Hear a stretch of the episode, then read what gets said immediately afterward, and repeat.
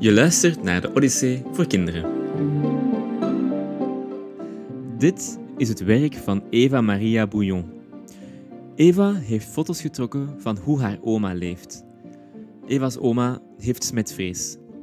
Dat is een soort ziekte waardoor je erg bang bent dat alles rond je vuil is, ook al weet je best dat het niet vuil is.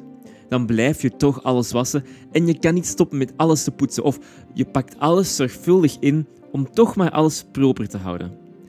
Dat is vaak erg moeilijk voor die mensen, want ze weten wel dat ze overdrijven, maar toch kunnen ze niet stoppen met dat te doen. Zijn er dingen waar jij graag zou mee willen stoppen? Hoe komt het dat dat niet lukt? En hoe zou dat wel lukken?